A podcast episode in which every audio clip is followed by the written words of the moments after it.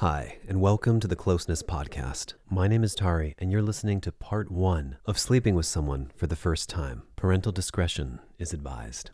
When you know that you're going to be having sex with someone for the very first time, how do you allow that evening to unfold in the best way possible? In the moments leading up to sex, when you aren't physically in a bedroom or somewhere conducive to having it, what do you do? How do you behave? And what are some things to know? Now, everything that's about to be shared are just my own personal beliefs and ideas, not the end all be all way of how to do things. So you can take it as gospel or you can take it with a grain of salt. It's entirely up to you. What this isn't about is telling men and women what they should do, need to do, or how to behave. It's not about mansplaining.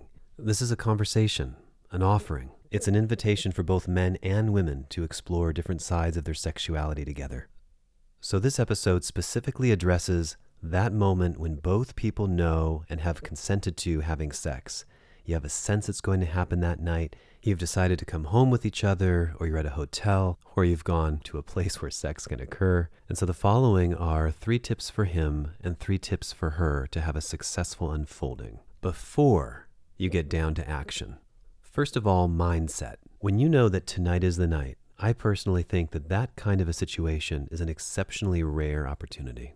You only get it once and you never get it again. That sense of wonder and unfolding, that curiosity, that anticipation. Of course, the next 10, 20, 50, 100 times are exciting too, but usually both people are a little more nervous or a little more on edge. And once you do have sex for the first time, it's usually likely that you're going to do it again and again and again. Often people think of having sex for the first time as being a throwaway session because everyone's too nervous, you're just getting to know each other, but it doesn't have to be that way. So that newness, that excitement, that uncertainty will never again be at its highest place than within these moments. I really want to hone in on this idea of uncertainty. Uncertainty is what creates excitement, but it's also what creates anxiety. And I think this is why people like to get closer and closer and closer to close that gap, that nervousness, that unknowing of if you're going to be accepted or desired or ravished or loved or liked or if it's going to go well. Is the sex even going to be good? We want everything to go smoothly. So when you're having sex with someone for the first time, all of this is up in the air. And if you can get your mentality right, rather than worrying about it or making it a throwaway evening, or having to be drunk or on drugs, or worse yet, all of the above and disconnected and unconscious. You don't have to do any of that, and it can actually be extremely, extremely exciting. Of course, this episode is focusing on those very first moments. And without a doubt, as you begin to grow love with someone, sex changes.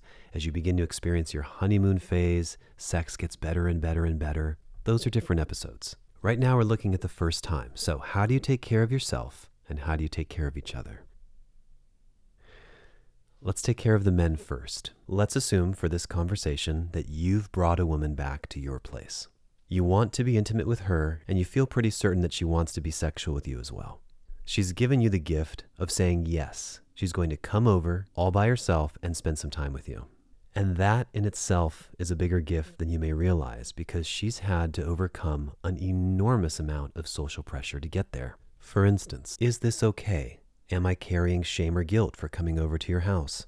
Is she thinking that you're thinking that because she's coming over and might have sex with you, that she might be considered, in her own words or someone else's words, certainly not my own, a slut or a whore, or any number of disparaging judgments. Was she raised to not behave like this? Does she have religious beliefs getting in the way? Does she feel like she shouldn't be doing this but is called or pulled to? And is that exciting? Did she recently just have sex with someone else and now feels guilty about doing it with you only moments, hours, or days later? Is she exploring something else and wants to see where it's going? Did she just sleep with someone else and now feels some sort of deference or pull towards that other person? Is she feeling involved with him or her? Does she feel like she shouldn't do it with you because she owes the other man in some way her monogamy? Does she trust you yet? Does she know you? Is she even certain if she wants to go down this route? Is it that time of the month? Does she have cramps? Is she in a bad mood? Is it just generally bad timing on her part? Is she fresh out of a breakup and feeling vulnerable? Is she just feeling generally vulnerable? Does she not know who she is or what she wants? Does she not know if she's attracted to you? Does she know what turns her on? Does she have expectations about you and what you should be doing for her? Most of the time, these are a small fraction of the things that are going through a woman's mind when she comes over to your place for the first time and sex is on the table. And I'm of the opinion that it's really important to handle this no matter what kind of electrifying or exciting experience you're going to have, with a lot of care, love, and nurturing. Honoring the other person's position, meeting her where she is, feeling into her, something you'll be doing throughout the entire night. So when she arrives at your house, what do you do? My number one recommendation is to give her breathing room, space. That doesn't mean put 20 feet of distance between you, but to not try to crowd her or be super aggressive and assertive until you know that she feels comfortable and safe with you. Don't muddy up the first few moments of your interaction with expectations that you may be pushing onto her, even if you think you're both on the same page. No need to try to force the evening to go in a particular direction. You can set the tone by giving her a warm hug, a kiss hello if she's open to it, and inviting her inside. And in fact, this introduction is where so much behavior can be seen and felt immediately. How does she respond when you open the door and you see each other for the first time there? Does she keep her distance? Does she melt into you? Does she wrap her arms around you and embrace you and look into your eyes and give you a full mouth kiss? Does she keep her distance and awkwardly and haphazardly stumble into your house? Or worse, pat you on the shoulder and burp you like a baby with a quick that's always charming and delightful. Does she just seem generally happy to be there and gives you a warm, clean, tender hug that lasts a few seconds but nothing extraordinary, and then quickly changes the subject and starts talking to stay up in her head? Does she close off her body language to you and turn her shoulder and press that into your throat or your chest and give you some sort of bone smashing, thorax crushing, awkward side hug? All of these things, right off the bat, let you know what her vibrational countenance is, what she is receptive to immediately, and what's going to be saved for later or maybe even another day entirely. But you can't know how she feels if you've got an agenda and your energy is stronger than hers in these beginning moments. Even though women love a man who's confident and assertive and often dominant, it's best to be receptive and feel into these moments before you make any first moves. Before you've had sex with someone for the first time, men, it is absolutely not necessary to engage in step number two. There is no need to assert yourself with grand overtures, trips to Vegas and Tahiti, lending out your car, giving access to your house, no need to already have tickets ready to the French Riviera. No need to have purchased her elaborate gifts before she's even met you. In fact, there's really not a whole lot of anything you need to do before you've shared your first kiss. Contrary to what maybe even some women would say, who believe that you should be showing it or proving something. Why? Because these big, grandiose gestures put a price on your intimacy and completely shift the power dynamic into something financial.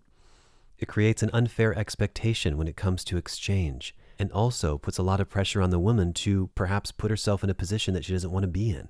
We always are exchanging some form of energy, whether we do it with money, sex, gifts, time, our presence, our energy. But we're not there yet in society where men and women are just bending over backwards for one another to do favors simply out of the kindness of their own heart without expectation. And as you'll hear in many later episodes, when expectations aren't met, that breeds resentment. Now, who wants to have resentment, frustration, and tension all created before you've even gone on the first date or before you've had sex for the first time? If a man is demonstrating huge, grandiose gestures to you and you're unclear as to whether it's a friendly gesture or he wants sex and intimacy with you, if you're genuinely having a difficult time understanding whether he's a good natured person or is just trying to get it in, the next time he tries to offer to buy you concert tickets, movie tickets, wants to give you special access to the VIP lounge, take you on a trip or travel somewhere, or put you on a private jet, vacations to Hawaii, tropic spots, yachts, tickets to Coachella, if there's any doubt in your mind that he isn't doing these things because he wants to have sex with you or a relationship with you, and you're somehow convinced that this is something he's doing amicably or because he's such a good person or because it's a kind, thoughtful, gentlemanly gesture, try this. Try inviting a male friend and seeing how well that goes. Or perhaps ask if you can give the tickets directly to him without you being involved at all. And if your man is truly a good Samaritan, he's just helping people out who are perfect strangers, such as yourself, because you don't really know anything about each other, then he should probably feel comfortable gifting these gifts to your male friends as well. Onward. So, grand gestures create imbalance, expectations, an inappropriate shift in the power dynamic, and they carry an enormous disconnect in terms of comfort on both people's part because of the level of expectation as well. A little tongue in cheek, but men, you know damn well that when you're trying to provide these extraordinary experiences, that they carry this hope that something's going to happen, and that puts pressure onto your girl. And by the way, no amount of fancy Lambos in your garage, dozens of roses, or huge quantities of chocolate is going to make her want to have sex with you unless something is already there already. It might help, it might feel good, it might make her smile, but flipping that sexual switch, that feeling where she actually wants and desires you, is not obtained for most people in the universe by gifts. Her love language could be gifts, but she would still have to feel some level of connection to you. I've had women tell me before that men, within the first few minutes of meeting them, invite them out to their boat slip and say, And now I teach you how to drive the boat so you can take out whenever you desire. Are you kidding me? Keys to the boat before you've even met them? Men. Try to imagine being invited to a woman's house, and within the first few minutes of being inside, she throws her car keys at you and says, Hey, keys to the Benz. Have fun. Take it out anytime you want. Oh, and by the way, here's my laser hair removal machine. If you ever want to do some laser hair removal, whether I'm here or not, help yourself. And you know what? To make it easy, take my house keys too. Men, we never use words like this, but wouldn't that strike you as a big red flag? Someone just throwing all of their possessions in your lap? Wouldn't you be a little caught off guard and think to yourself, what is this woman doing? Would you want to go over to a woman's house who you know nothing about and just use her car, take her things, show up when she's not there? Especially if she had other roommates in the house. And by the way, the story of the laser hair removal machine isn't actually a true story that another man offered one of my exes. So, trying to prove oneself with your toys, your money, your gestures, it definitely works on some women, and it kind of does the same thing that people have been doing throughout the ages. It demonstrates status, and some people do like this. Few, but some. Or it screams, please like me. And listen, I'm the first person to want to provide a wonderful experience for a woman when we're on a date or before or after we've had sex. I love doing wonderful things for them within a certain context and with class and with time and with letting her get comfortable with you. And there's so much more in the connecting between you two than the elaborate shows of wealth. Now, I'm not trying to counteract the ability to provide, which many women do in fact want and many women do look for. But if that's how you want to start off each of your relationships with demonstrating what you'll be providing, you're going to be providing and providing and providing for a very long time. The idea is looking at what you lead with right out the gate. When you see a woman show up in heels with her chest out and her hair done and red lipstick on, and she looks like she's ready for sex, you know she's leading with her sexuality. When you lead with money and ability and we can do whatever you want and spend, spend, spend, that's kind of how you're setting the tone. I could just imagine a percentage of people listening to this and being like, yeah, all of that sounds really great. But as much as women want to have someone who provides in their life, going about it by showing off or in an ostentatious way or just endlessly giving is usually unattractive to women. At the same time, obviously it must be working for some people. I know many women who, when hunting for men, look immediately at their shoes or their watch or their car and it lets them know the level of wealth they have and whether they'll be engaging with them sexually or not. But you also have to ask yourself is this how you want to start a relationship? Based on what you earn and what you make. So, all of this to say that when a woman comes over, allow her to be in your space and acclimate to your surroundings without needing to prove, do, explain. Let her be the one who gets curious about you. Let her try to figure you out a little bit. You maintain your comfort, your receptivity, your grace, your charm. What else can you do? Physically speaking, you can make your bed, you can clean up the house, you can get the place looking stellar for her arrival. You can make some appetizers or hors d'oeuvres, or better yet, prepare something for her when she's there so you can either do it together or she can watch you do it. You can talk to her, look at her, flirt with her, and genuinely and authentically get to know her and share some of who you are. See what you can do to make her feel safe without being boring, comfortable and at ease without wanting to leave. Because the thing is, sadly, still in women's minds to this day, you've heard it before and you'll hear it again. I don't know who you are.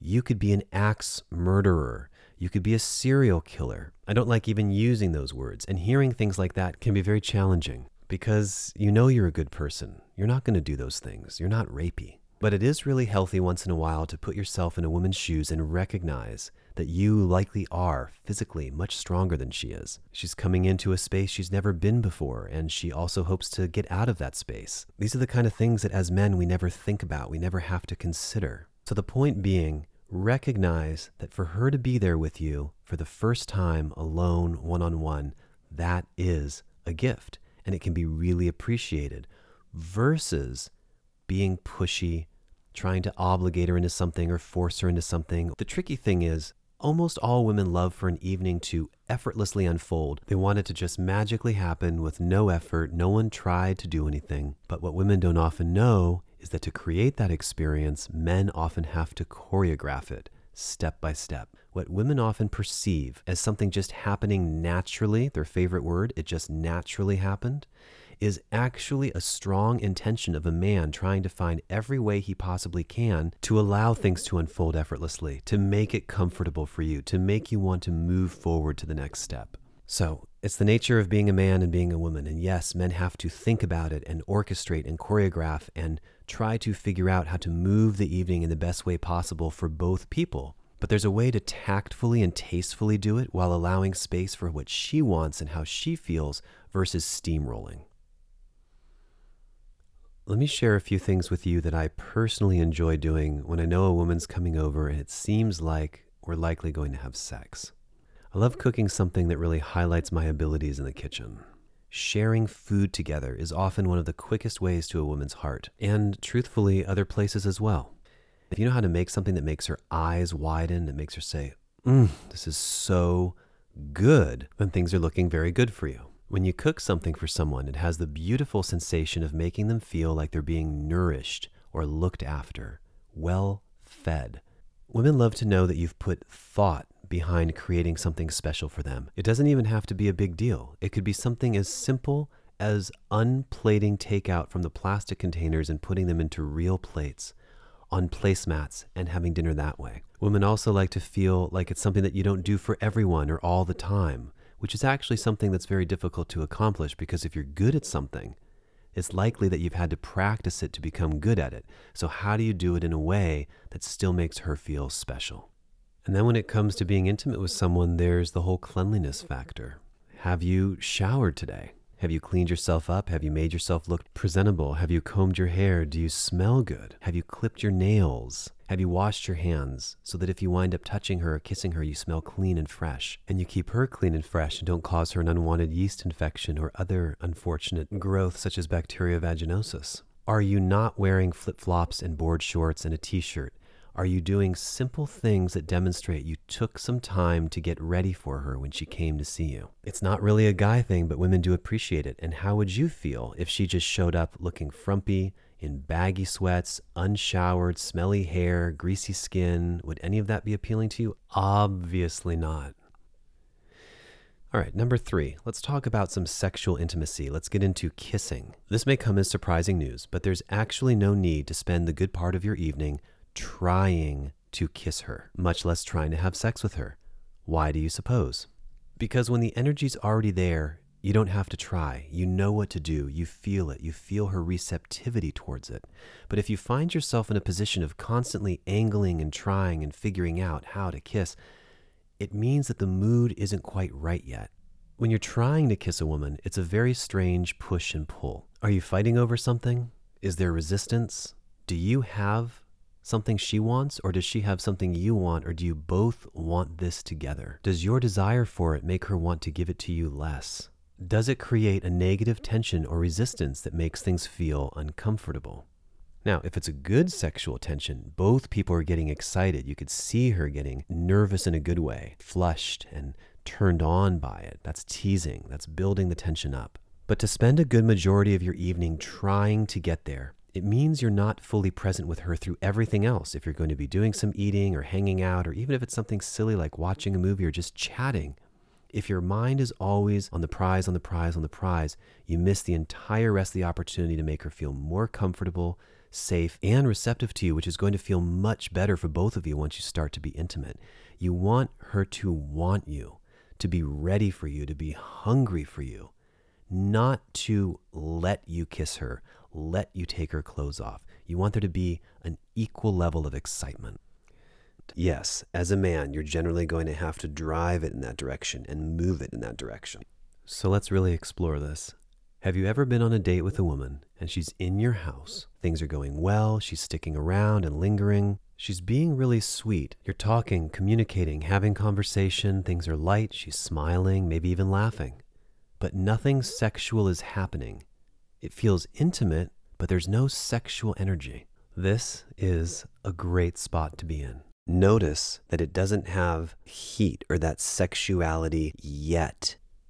Can you zone into how it feels when something does feel sexual and what it feels like when it doesn't? Because the secret is when it doesn't feel sexual, that's your cue to continue having a great time together. It's your cue to laugh, smile, connect more on an authentic level, because the more comfortable you both are, of course, the more likely she's going to want to be intimate with you when she sees who you really are and she sees that she can open up and express herself and feel safe around you.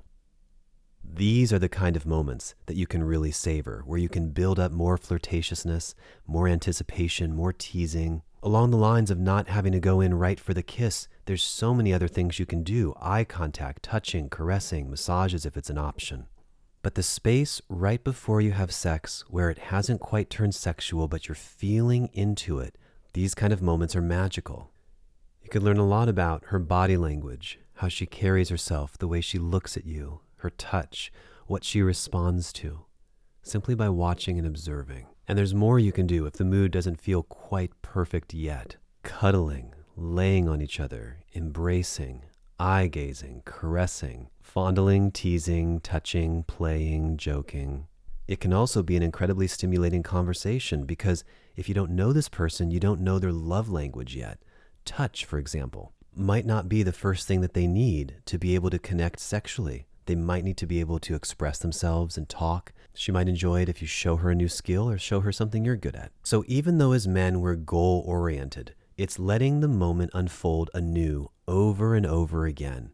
And even if things seem like they might not be going well just a little bit, it can be very easy to make them go well again simply by not acting weird or super aggressive or super overconfident or arrogant or shutting down completely or deciding you don't know what to say or losing your cool or talking about yourself excessively.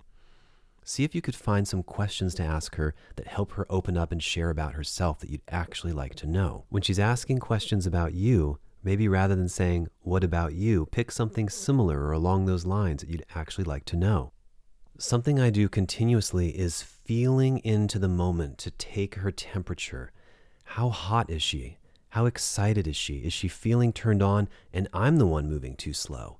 Or can I slow down more and take a few breaths and not be in such a rush? Does she want me to take the lead? Does she need me to take the lead? Does she need space to express herself without me getting in the way? There's always an adaptation that's going on with two people, two different energies, two different vibrations. And even though the person with the strongest energy can overpower the other one, that's not what we're going for here. We always have to defer to her receptivity and what she's open to do. We'll get into a lot of those subtleties in future podcast episodes deep listening, how to really tune into a woman. But masculinity, aggressiveness, dominance is almost inevitably not what you think, it's not what it appears to be. Sometimes it's more about listening and feeling and being present than doing anything at all. All right, now for the ladies listening. Let's say you're with a man, one on one and alone, in an intimate situation, and he puts his hand on your leg or your thigh. You're not uncomfortable with this, but you're not sure if you want it to progress or not. If you're comfortable with him and you like being there and you like him, then I'd like to invite you to not shut down every single one of his attempts and gestures in the moment that it happens. If you're able to just allow the moment to breathe a little bit, what do I mean? Often, women in intimate situations for the first time love to shut everything down. they'll take his hand and move it somewhere else. They'll quickly slap his hand or quickly put their hand on his hand, even if they're curious but they're just not ready yet. Instead, give it a chance if you feel safe and comfortable to see what's going to happen next, if anything. Maybe he's just going to caress your leg for a little while or put his hand on your thigh. Maybe it feels good. Maybe you can see if it doesn't give you anxiety if you want it to continue. It's such a funny paradox because women know that you don't want men to just grab you and like rip all your clothes off. Well, when you don't know them. Usually there has to be some safety and security and consent established first, right? So often it's these very beginning things that have to happen a little touch, a little caressing, some preening and pruning, some hair brushing, some some running your fingers through your hair, kind of like taking your temperature to see if you're ready or would like to be warmed up. Even if you don't think you're ready for sex yet, and this is a bit of a double edged sword, what I'm going to explain here. I don't think as a woman it's safe or smart to put yourself in a situation one on one with a man if you're not feeling safe, comfortable, and ready to be intimate with him and have sex. Period. At the same time, I also believe that it's very likely that if a man begins to be sexual with you, he is most probably going to progress and progress and progress as you allow it, and especially if you're doing things back or especially if you seem like you're liking it. But that doesn't mean that that's how it has to go, and it doesn't mean you can't speak up. It doesn't mean you can't guide it in your own direction, request for it to take a different turn, lead a little bit yourself, and it certainly doesn't mean you can't say, hmm, feels really good, but can you stay in this area? Or can we just touch lightly over here? It doesn't mean you have to have sex for any reason whatsoever. It does not mean you have to have sex because he wants to. It doesn't mean you have to have sex because he doesn't want to inhibit himself or hold back. There's no obligation on your part to be having sex. And it also doesn't mean that you have to have sex simply because he's touching and caressing you in one area or kissing you in another area, or that you can't have a nice makeout session and just let that be that. So, as one possible offering, I'm letting you know that you don't have to shut the whole thing down to be clear that you don't want to go further. You can still have enjoyable intimacy, is ultimately what we're talking about, other forms of intimacy. We are talking about a very specific way of having sex here, which is what I believe to be the safest, and the easiest and the most comfortable for everyone, where you're both communicating, you're reading each other's signs, you're tuning into one another, you're listening, and you're not rushing it. There certainly are other types of sex to be had, more aggressive or rough, assertive or forward. If you both know and agree and understand that that's what you like, and sometimes you can skip all of these steps altogether because that primal carnal mm, side of both of you has awakened. And that's a lot of fun. It's very exciting. But again, when you've just met someone and you don't know them that well, for those who are tasked with having to make the first move and be the assertive one and risk not just rejection, but hurting you or alarming you or upsetting you, we really have to be careful. It's tricky territory to navigate. But here's where I'm going with much of this. You certainly don't want to find yourself in the place where you're saying, unless I'm having sex, that's the only time I want to be touched. Let me say that again. Don't touch me, don't caress me, don't get close to me, don't rub my thighs, don't play with me, tease me, turn me on, unless we are literally having sex. Is that true for you? Is that true for anybody? Do you only want affection and love and care and attention when someone's having sex with you? I would venture to say it's the complete opposite. Almost everyone wants intimacy and love. Don't you want more than sex? Don't you want to be cuddled, cared for, touched, adored? When you shut down sensual gestures, that could be sexual but don't have to be. You're not only robbing yourself of the opportunity to experience it, but you're basically saying, I only want sex or I don't want any touching at all. And I don't think that's the message most of us want to send. Although, admittedly, I did once come across a Russian girl who was so hell bent on having it be sex only, any overture of my part to connect with her, to be sweet, to see how her day was, to see what she was up to, to ask about her personality, not even necessarily small talk, deep talk, real talk, and a little small talk. All of that was met with completely 100% shutting me down offensively. I mean, you would have thought she had zero interest whatsoever. But then to my shock and amazement, when she came over, her attitude was very, So we are going to do this or what? What are we waiting for? It was close off, sex, sex, sex for a couple of hours, obligatory two minutes of cuddling, to which she actually said, This is comfortable, this is nice. And then it was done for several minutes until we went again. Quite literally, wham bam, thank you, man. It was very businesslike and very professional. I was surprised I didn't get handed a bill when we were all done. This really challenges the notion of what women are typically like when it comes to how they have sex. And if you're carrying the burden of romanticism, that there's someone specific you should be with, or sex has to happen a certain way, then sometimes these experiences can't unfold. And admittedly, despite it being so abrupt, I was surprised. I wasn't ready for it. I was completely expecting something a lot more gentle and sweet, but we actually wound up doing it a few times, and it was really, really great. I had to really shift my mentality around what was possible. I think what was throwing me for a loop with her was she was behaving as though she was someone who didn't want to be there, or was there but wasn't sure why she was there in her behavior up until we were having sex. That made me really take a step back. That doesn't make me say, oh, I think I'll be more assertive. That's when I want to give someone space. And to be clear, if you find yourself alone with someone, if you don't want to be there, you shouldn't be there. And if you feel so uncomfortable that you don't want this person touching you in any way, shape, or form, you definitely shouldn't be there. But everyone has very different tastes and desires, and a night does not have to go a certain way. It doesn't have to be romantic. It doesn't have to be hot and passionate. It doesn't have to be mild and boring. It can be whatever you want. It could be really intense and really assertive, or it can be gentle and loving and kind and sweet. And you can flow in and out of these things if both of you are willing to go there to open up and to listen to each other. If you do like him and you're just not sure how far you want to go, boundaries are very healthy as long as you mean them and want to enforce them and not put them up a little bit and then let him overcome them and then put them up a little bit because that's breeding mistrust on both people's parts. There's something I often share with my private clients, and I'll give it to you here as well. If you're a woman and you know you're prone to changing your mind or wanting something and then not wanting it, or not wanting it and then wanting it, it's really good to set boundaries that aren't so harsh, solid, and concrete. Because in a man's mind, that often makes you look like a liar or someone who doesn't know what they want or someone who doesn't know what they're talking about. And it perpetuates the need for men to keep trying and trying and trying because they know that if they just stay with it long enough, you're going to change your mind. And that's not something we want in our society. We don't want men to be so pushy that if they just keep pushing, pushing, pushing, they're either going to break you down or bring you to a new opinion. Ugh.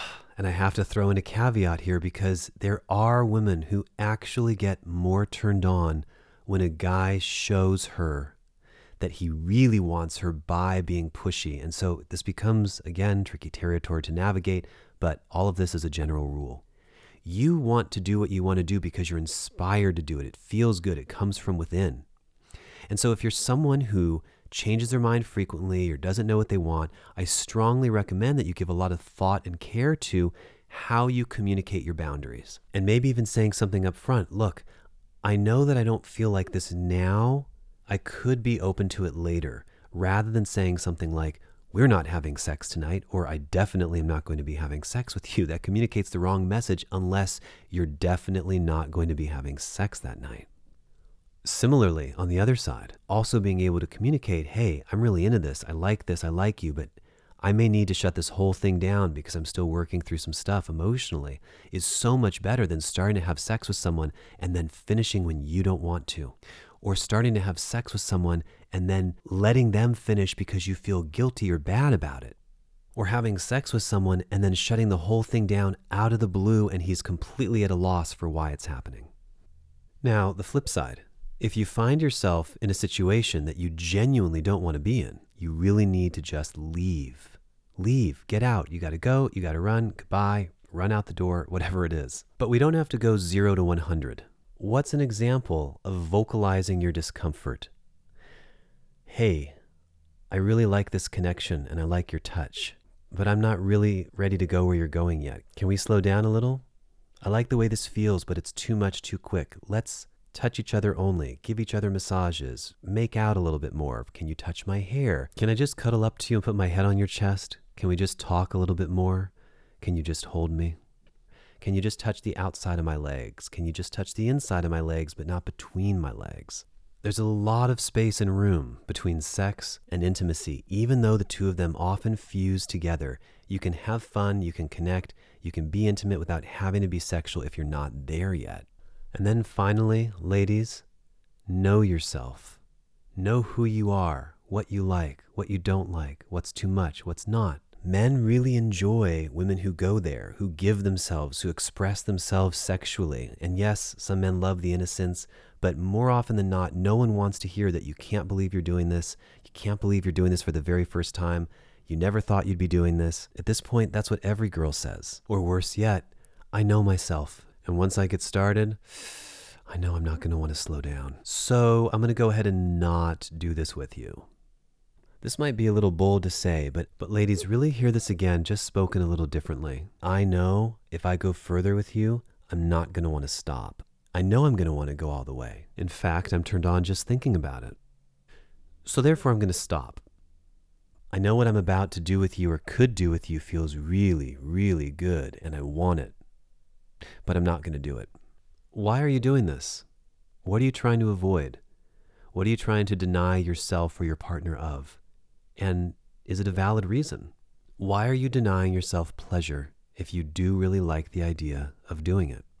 Because if it's just something that feels more like a mental hiccup or a habit or what you're accustomed to doing in the past or a protective mechanism that doesn't really serve you anymore, rather than a true lack of desire to connect with another person, well, if the shoe fits, I'm a big fan of listening to your body and following your intuition. I like the option of leaning into it. And then if something at all feels off, then by all means, pull back a little bit or set a boundary. Number five for the ladies. Do you truly believe that asking someone 50 questions, rapid fire and back to back, that are so general, so common, and so ultimately unimportant in the scheme of things, aka basic, does asking countless questions really make you feel comfortable safe, and horny? Or does it just feel like you're filling the dead space? Are you doing what you do with everybody, including strangers? Do you ask questions because you think it makes you feel more comfortable, but you don't even care about the answers? Do you do it because talking makes you feel comfortable, but you talk over anyone else? And it makes the whole situation feel uncomfortable because you're just talking and talking and talking.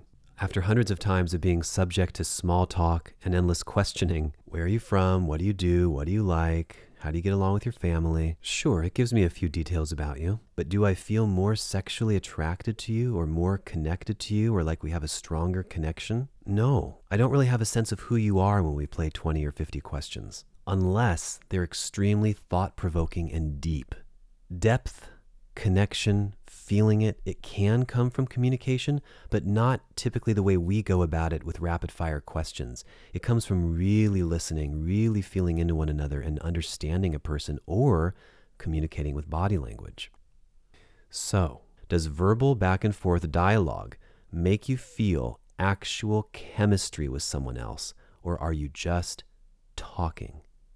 Talking for talking's sake, talking at people, talking unconsciously, going on and on and on without letting your partner, your friend, or your lover, or your husband or your wife get a word in edgewise?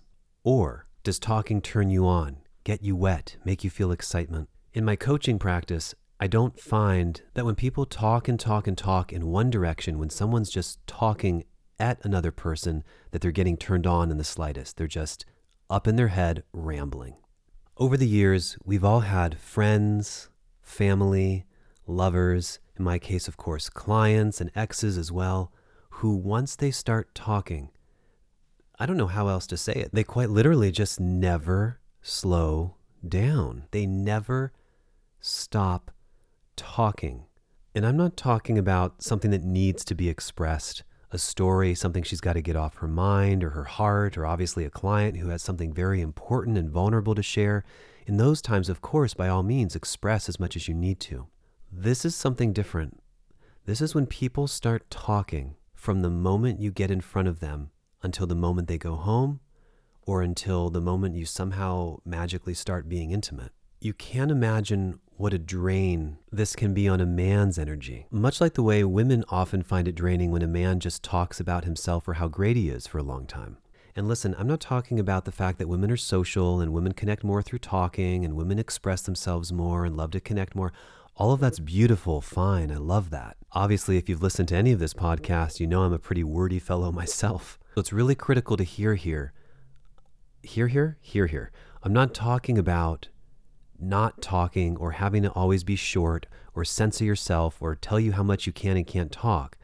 But there are some people who just don't know when to stop and frankly never stop until they exhaust themselves.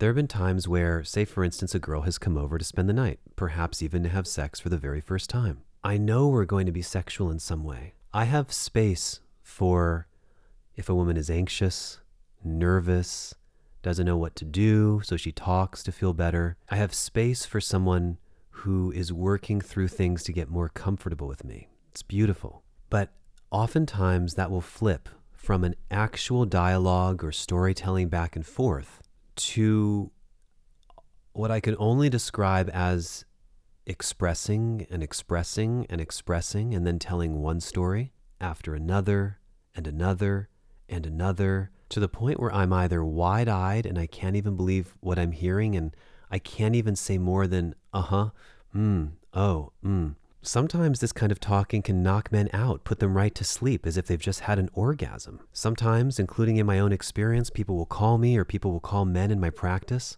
And from the moment the man says hello, they start talking 20 minutes straight, no pause, 50 minutes straight. It's what I would describe almost as going unconscious, not being present. Ladies, you know how much you hate it when a man's not present with you.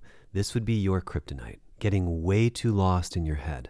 And ladies, because you're able to go down so many paths, so many tunnels, you're able to keep track of so many things at once. I mean, look, I'm even a man who's capable of doing that. I actually can keep track of all the little wormholes that you're creating and all the avenues that you're going down that have oftentimes, not always, nothing to do with what we're actually talking about. And I think what often happens is people want to express all the detail, they want to share the whole story, they want to break down all the teeny weeny little facets, and one thing leads to another, to another, to another, and then you're off and you're just lost. And if you've ever had a man say, Wait, what? Or where are we? Or he looks like he might pass out at any moment, or you've caught yourself and you yourself have said, I think I'm rambling, or I'm just going on and on, or let's take a breath. You know that that's happened to you too. It doesn't make you a bad person, doesn't mean there's anything wrong with you, and it doesn't mean you can't talk and express yourself however you like. But the talking nonstop without any pause or break or even acknowledgement of your partner or reflection to see if the person is even with you anymore, that can be really tricky when it comes to having sex with someone for the first time or thousandth time. So, before taking anything personally or feeling bad about this, you can actually reflect do you know someone, a man or a woman, who you've often said, this person never shuts up, or once you get them going, they can't stop? Have you ever met a perfect stranger who has come up to you and just started talking and talking and talking, and after five seconds, you can't wait to get out of there because you don't even understand why he's sharing that with you? So, is your communication helping you? Is it helping both of you? Are you growing and connecting? Or are you just talking at your partner like a wall? Are you using them as a word receptacle? Talking is a quality, it's not unique to women. There are men who can go on and on and on as well. We know them. So, what can you do about it if you think this might be you? Notice when you're losing the person. Notice when you lose connection with them. And even when you lose connection with yourself, when you get a little flighty in your explanations, if you catch yourself at all, try asking him or her a question back, or let the conversation have a natural unfolding. If someone picks up the phone and you're talking to them for 15, 20, 60 minutes straight without taking a breath and without them having contributed anything to the conversation, I would say it's really worth trying to catch yourself, really worth observing and maybe asking for your friend's feedback. Or if you have a phrase they can say that you don't mind, hey, I know sometimes I go on and on, just stop me by saying da da da, da da da da da da, damn. Create some language that feels gentle and soft to you that you can hear. Let there be silence. Allow there to be a pause. All of this will do wonders for sexual chemistry, for your sex life, and for the way people treat you intimately. Now, that entire last section has been very heady. Feel the difference between that and the following words. Hmm. How about if we put our attention on the way he looks at you, the slow, connected time you're taking to talk to one another, the excitement from being in each other's presence, the sound of his voice, watching how he moves, watching his care for you, feeling how he touches you, getting excited at how he's looking at you, perhaps being a little theatrical or emotional or excitable, allowing yourself to be in your feminine, letting yourself enjoy being looked at and admired and appreciated. Some of my favorites are the way she looks at me, the way she authentically laughs or touches me, enjoying how comfortable she is in her own skin when she's calm and rooted and centered, and how open and receptive she is, her ability to maintain eye contact. I find these powerful indicators of closeness and intimacy. I feel like it allows me to really get a sense of someone and how they feel about me, rather than what sport I play or if I've been to Mexico. As always, and with so much of what I share and teach, an invitation to feel more into the moment and not so much being caught up in your head or information gathering. As you've listened to all of this, how do you feel about it personally? Did you love it? Is there a voice in your head that wanted to correct me or wanted to scream? Do you authentically believe that not consciously talking or consciously having communication, but mindlessly and endlessly speaking, is that what creates sexual chemistry inside your own body? What comes up for you as you listen to this? Can you take something from it? Can you apply something into your own life that will help you? Are there things in here that whether or not you agree completely, you can still take home and try tonight if you think it will make a difference in your life. Questions are one of the best ways to get to know someone in life, in relationships, and in business. I would never suggest that you shouldn't ask anyone questions. And in fact, there's always an appropriate time and place for small talk. Small talk is a very essential component to societies. But I don't think it's what we're looking for here. It doesn't often create an electric spark between two people unless it's really, really intense conversation, which I find to be very rare. Chit chat often just keeps the mood comfortable and light. But I'd like to invite you to consider an unusual quote. You don't have to take it as gospel, but former First Lady Eleanor Roosevelt is attributed to sharing it, and it goes something like this Great minds discuss ideas, average minds discuss events, small minds discuss people. It even sounds good if you read it backwards. Small minds discuss people, average minds discuss events, and great minds discuss ideas.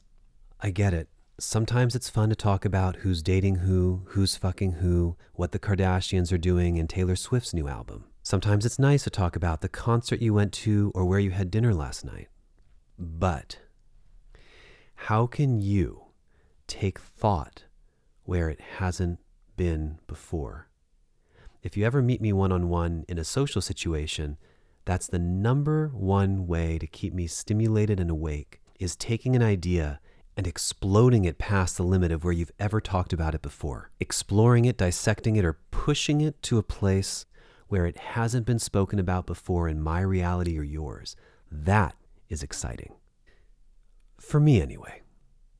But consider what adding a little moment of silence does in between your communication, the way you look at each other, how it gives space for you to explore each other through touch, body language, eye contact, caresses, squeezes, love, versus mindless chatter. And that's going to do it for part one. We'll continue this podcast in part two, starting with kissing, coming up next on closeness. Thank you for listening. As you begin to move through these podcasts, I hope that they impact you on a profound level and that they make a measurable difference in your life. If you love this sort of thing, private one on one or two on one coaching is the way to go. It's available with me in San Diego, or we can work together online. Check out our website, getcloseness.com, to learn even more about closeness coaching. And if you love what you've been hearing and you're looking for a way to give back or contribute to the podcast, please consider donating to our Patreon at patreon.com forward slash closeness. I'll look forward to talking to you in the next episode. Thanks for listening and have a great day.